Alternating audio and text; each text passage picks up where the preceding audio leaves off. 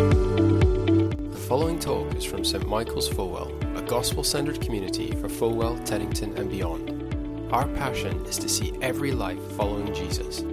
For more information, visit our website, stmichaelsfulwell.co.uk. Our first lesson is taken from the book of Isaiah, chapter 9, verses 2 to 7.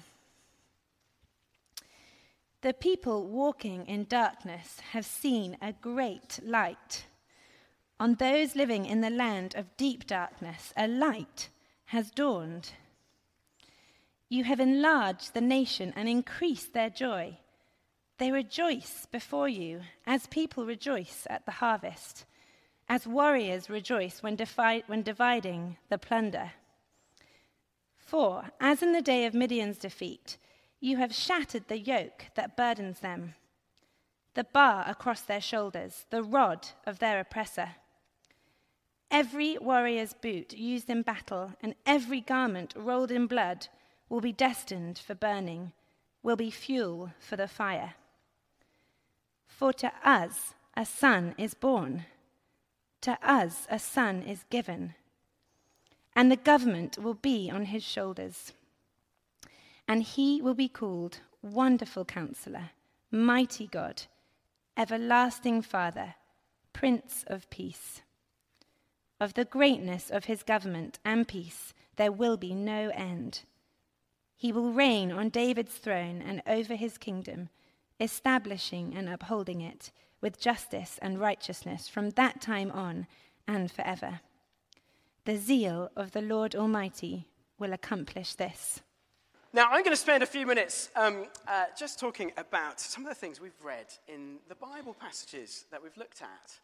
And uh, I wanted to start by telling you that my favorite Christmas advert this year, I don't know if you've picked a favorite, mine is not one of the, the sort of emotional, gushy ones. It's not one of the kind of deep and profound ones. My favorite is the KFC advert. Have you seen it? Um, so it starts by saying, that a lot of people have written in to say KFC ought to do a range of turkey dishes at Christmas time Kentucky Fried Turkey.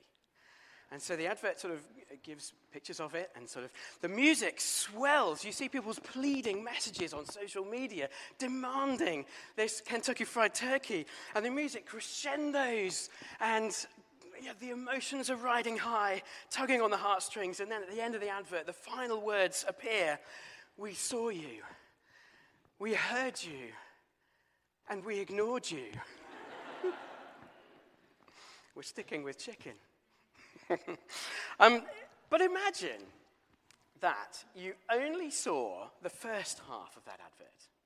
You thought Kentucky Fried Turkey existed, and for some weird reason, you thought to yourself, Nothing else matters now. The only thing that will make my Christmas perfect is trying Kentucky Fried Turkey. And you got yourself incredibly excited about it. You would need to have a kind friend who didn't want to just stitch you up and keep you thinking it, to say, my friend, it doesn't exist. Let me show you the rest of the advert. Kentucky Fried Turkey. Uh, it's fiction, it's a legend. We know the difference, don't we, between fact and fiction, truth and legend, those kind of things. We live in an age where um, those lines are often blurred, though. Isn't it frustrating watching the news? And you see a headline and you think, they're reporting to me what people are saying on social media, not what's actually happened. I want to know what's actually happened, not just opinions and what is trending, whether something has actually happened or not, seems to matter. And also, films about historical events these days. I don't know if you've watched many of those. Um, they, they enjoy playing fast and loose with reality, and, and, there's a big debate about whether that's okay or not. Is it okay to just have a, a really good, fun film, even if it totally mangles history? I watched um, a, a, bit of a silly film recently. I don't, has anyone seen The Last Legion? Has anyone come across that? It's bit dated now. Um, during the fall of the Roman Empire, there is a child, the last living descendant of Julius Caesar. So when the invading Gothic armies are, are attacking Rome. This child is kind of rescued by a very improbable Colin Firth, a sort of Roman soldier, and taken away to Britain, up to Hadrian's Wall, where a, he sort of uh, takes part in, in British history. And for a little while, I was thinking, gosh, this is a bit of history I, I didn't know anything about. They didn't tell me this at school. And it gets more and more outlandish until the very end of the film, where the boy becomes father to King Arthur. And one of his rescuers turns out to be Merlin. And you think, that's the kind of film I've been watching. Right, got it, got it, got it. Um, so, what about Christmas? The Bible passages we've just read. Is that similar? Is that a sort of mix of fact and fiction? Because at first glance, it can seem like that, kind of. You, the setting is real, the geography, many of the people are real. You can go and visit Bethlehem and Jerusalem. You can find out lots from history about Caesar Augustus, King Herod, the, the, the real characters that you read about in other Bible passages about Christmas. So that the, the geography, the history, check out. But then there's this layer of supernatural goings on. Um, the Virgin giving birth to a son, uh, angels visiting Mary and Joseph and the shepherds. Is Christmas a little bit like uh, The Last Legion, a fun mix of fact and fiction? Not to be taken too seriously, or is there more to it than that? I want to get us thinking, just for a few minutes, about Jesus himself and his role in, in all of that. Because I think when we understand the significance of Jesus, the significance of his arrival in the world, his birth, then it all starts to, to make sense. So, who was the baby in the manger? Um, lots and lots of titles and names are given to him in the passages we've read. Um, things like Messiah and Savior and the Lord and, and Jesus, which itself means God saves. There's one name given to him in the second passage we read that I want to focus on Emmanuel. I don't know if that name uh, uh, means much to you. Um, Emmanuel. We can see verse, the verse where it came up on the screen, hopefully. All of this took place to fulfill what the Lord had said through the prophet. The virgin will conceive and give birth to a son, and they will call him Emmanuel, which means, the Bible itself clarifies, God with us. Now, that name is an astounding thing to call someone, isn't it? Emmanuel, God with us.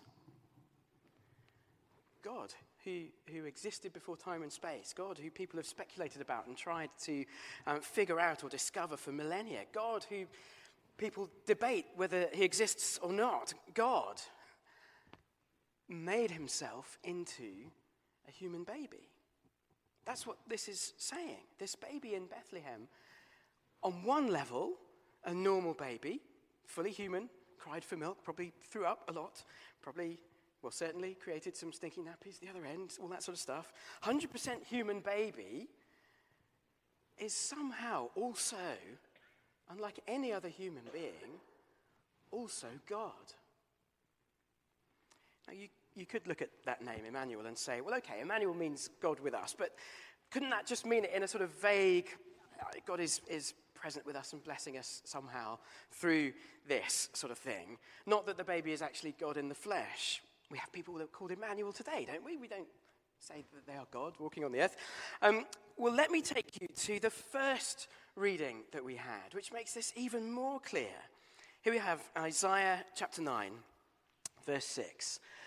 Unto us a child is born, a son is given, and his name will be called Wonderful Counselor, Mighty God, Everlasting Father, Prince of Peace. Pretty hard to, to duck the implications of that. And then it carries on in verse 7, the next verse. Of the greatness of his government and peace, there will be no end. He will reign on David's throne and over his kingdom, establishing and upholding it with justice and righteousness from that time on, and forever, it says. You can't do that if you're just a human being and not God. If there is any truth to this massive claim that Jesus is God born as a human being, if there's any chance that it might be true, then that potentially could change everything, couldn't it? Suddenly, Christmas isn't just uh, a, another fairy tale, but potentially the start of the most significant life on earth that has ever been lived, the most important event that has ever taken place. Now, maybe you're sort of thinking, well, but, but, but, but, but lots of people have been called God and proclaimed themselves as God, haven't they? Back to that slightly ridiculous film, The Last Legion. Um, here we have a picture of uh, the young Caesar. You might recognize him, played by Thomas Brodie Sangster, the kid from Love Actually, in case you were wondering who he is, um, just to make a dubious Christmas connection. Um, and and they, they sort of hail him as a god when he's appointed the new Caesar.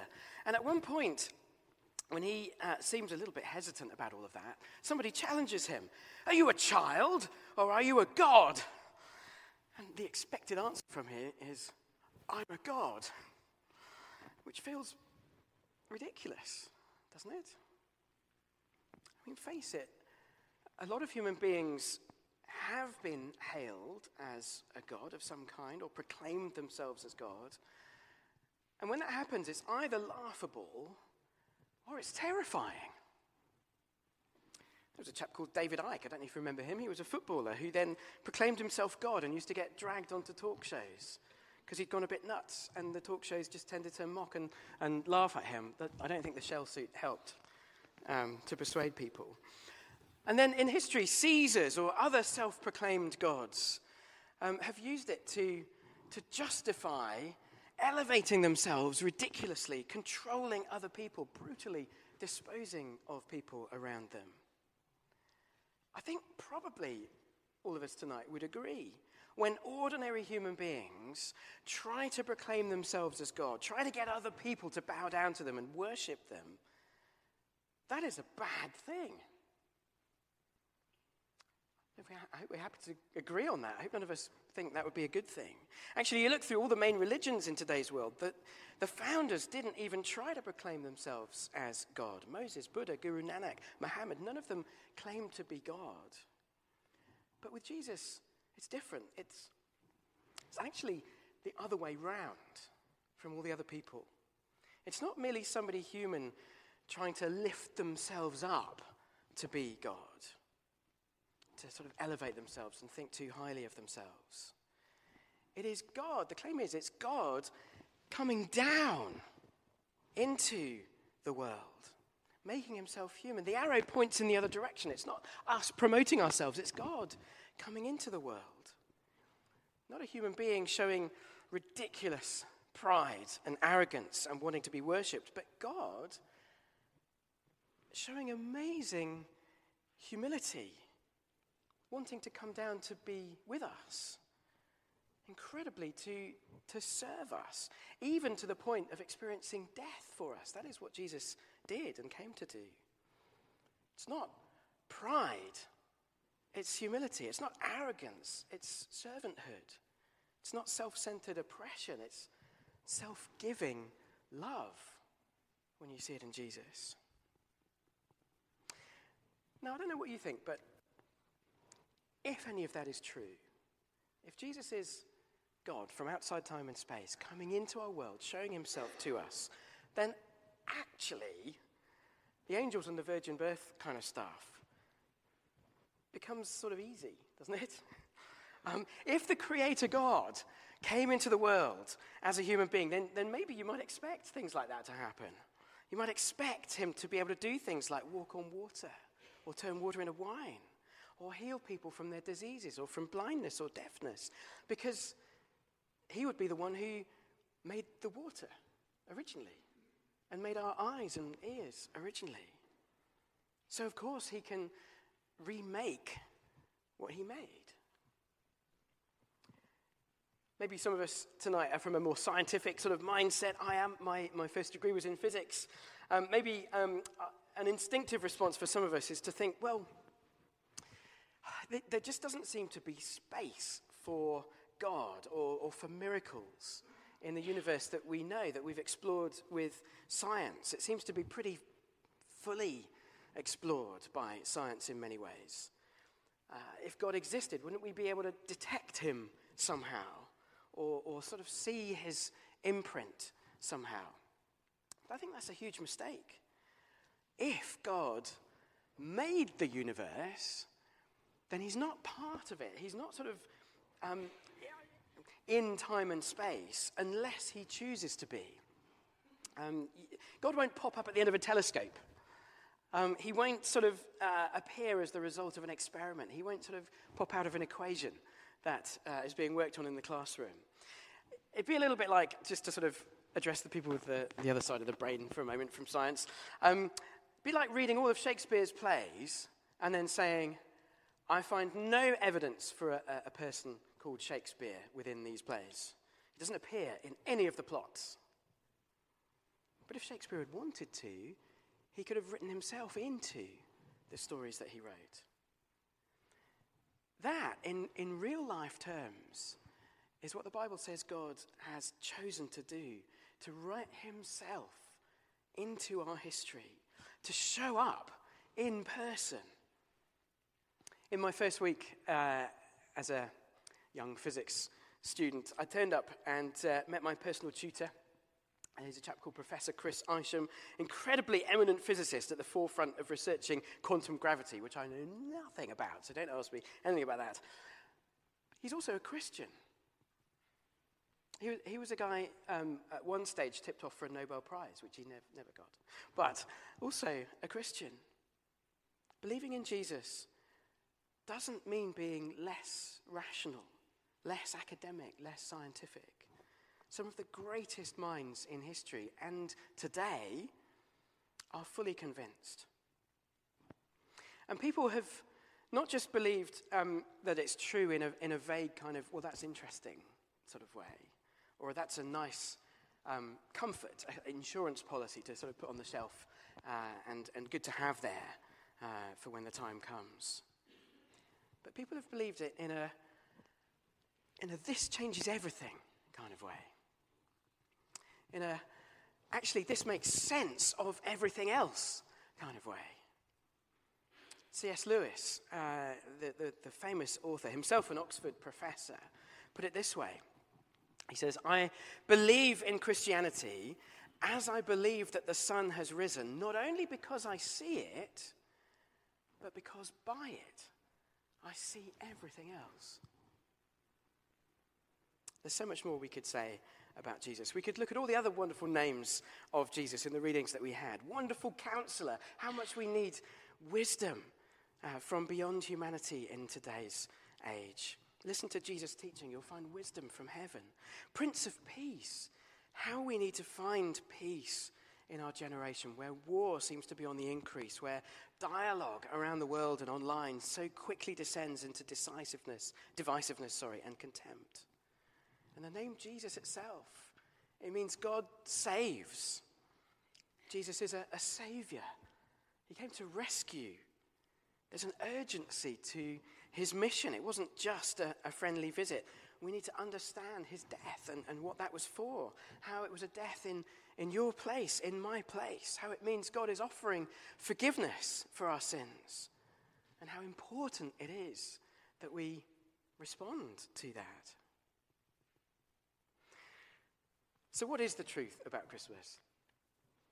Is it that once a year we pretend to ourselves for a little moment and sort of take time out of life to tell ourselves a, a, a little story and pretend for a moment that there is a God out there who made everything, that he did come and visit, that he does care for us deeply, that he does love the world so much that he came into the world, that he did choose, choose to be born and come in person and live this amazing supernatural life, just as you might expect him to, and taught in a way that changed humanity forever and expressed love so powerful that he would die and give his life in our place. Is that, is that just something in, in a cold, dark season, we like to pretend for a moment when we feel the need to, need to be cheered up a bit. Or is it true? All of it. True that there really is a God. True that He really does love us and came to be with us. That there really is life and hope and glory available to us, and grace and mercy and forgiveness as well. This massive rescue plan, this invitation from heaven, God reaching out to a world that is in desperate need, and we've got to admit that it is, and saying, I'm here. Come to me. Your life will be swept up into truth and love and life and eternal plans. What if that's true? What if it really is true? What if you can find really solid reasons to know that it is true? What if it's the best news that you or I could ever hear, the most important thing that any of us in this room could give time to investigate? What if it's the most significant and transformative decision any of us could ever make, the one thing that could help us make sense of everything else in life? What if that's true? There is here at St. Michael's a fabulous and growing community of people, people just like you, who uh, are convinced that Christmas and everything that follows is not just make believe, but the beginning of something more wonderful than we can ever imagine and more essential than we could ever realize. So, as I finish, would you this evening consider making a little promise to yourself tonight? You don't have to, but would you consider saying this to yourself? This Christmas and in 2024, I'm going to think about this stuff. I'm going to open my mind if I've closed it for some reason. I'm going to do what is sometimes rather unfashionable in the UK. I'm going to consider whether it might possibly all be true. Jesus, the Bible, the whole shebang. Maybe you could say to yourself, I'm going to read some of the Bible. I'm going to read uh, the Gospels Matthew, Mark, Luke, John, the, the, the accounts of the life of Jesus. Or you could start even smaller. We've got a great little book that we are giving away um, this Christmas. Um, it's a fantastic little book by Rebecca McLaughlin called Is Christmas Unbelievable? She's a great writer and really engaging on these things. Or you could try a bigger book, um, which we can't give away for free. Um, you'll have to pay a tenner, but it is great. Uh, Tim Keller's superb book called Hidden Christmas. Why not make the most as well of some of the things here? We've got services every Sunday where we explore these things. We've got the same kind of warm, relaxed, friendly vibe tonight, just without the, the sort of fire danger in front of you. Um, we've got a little course that we run every term, just sort of four evenings after dinner, called One Life. It's a, an easy intro um, to Jesus and whether he answers the big questions that we all face. Um, why not this Christmas? Just bite that bullet and say, I'm going to I'm to think about these things. Maybe say to yourself, I'm going to read those things. I'm going to do that course in 2024. That would be a brilliant outcome of tonight. Instead of just going home thinking that was a lovely atmospheric bit of sort of wishful thinking, take it as a nudge to just open those big questions of life. So let me finish with this. Some things are fiction. You will never, unless they change their mind, get to taste Kentucky Fried Turkey. And maybe we can all rejoice about that. Um, other things are a mix of fact and fiction, fiction. Lots of news out there, lots of films out there. It's murky. You can't figure out uh, what you can reliably trust and believe. But some things you can check out and find that they stack up, that they're reliable, they're trustworthy, they're true, they stand up to scrutiny. You can build your life on them. And I'd love you to consider whether the, not only is, is that perhaps true of Jesus, but also that he is the central, most important, most world changing figure in history, the one each of us ultimately needs the most. And he is those things because he's Emmanuel, God with us. Let me pray for us, and then we're going to continue with our service.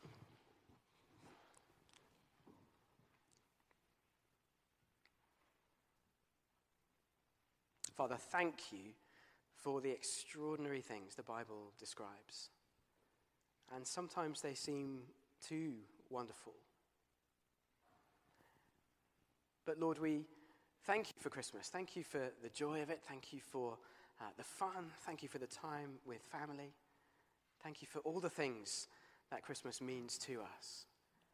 But we pray that this Christmas you would help us, help us to, to ponder these extraordinary claims, these wonderful, uh, if they are true, uh, realities, this amazing news of a baby who was God, a baby who grew up to change the world. Lord, help us uh, to look Jesus in the face and consider him personally, especially if we've never done that before. In Jesus' name.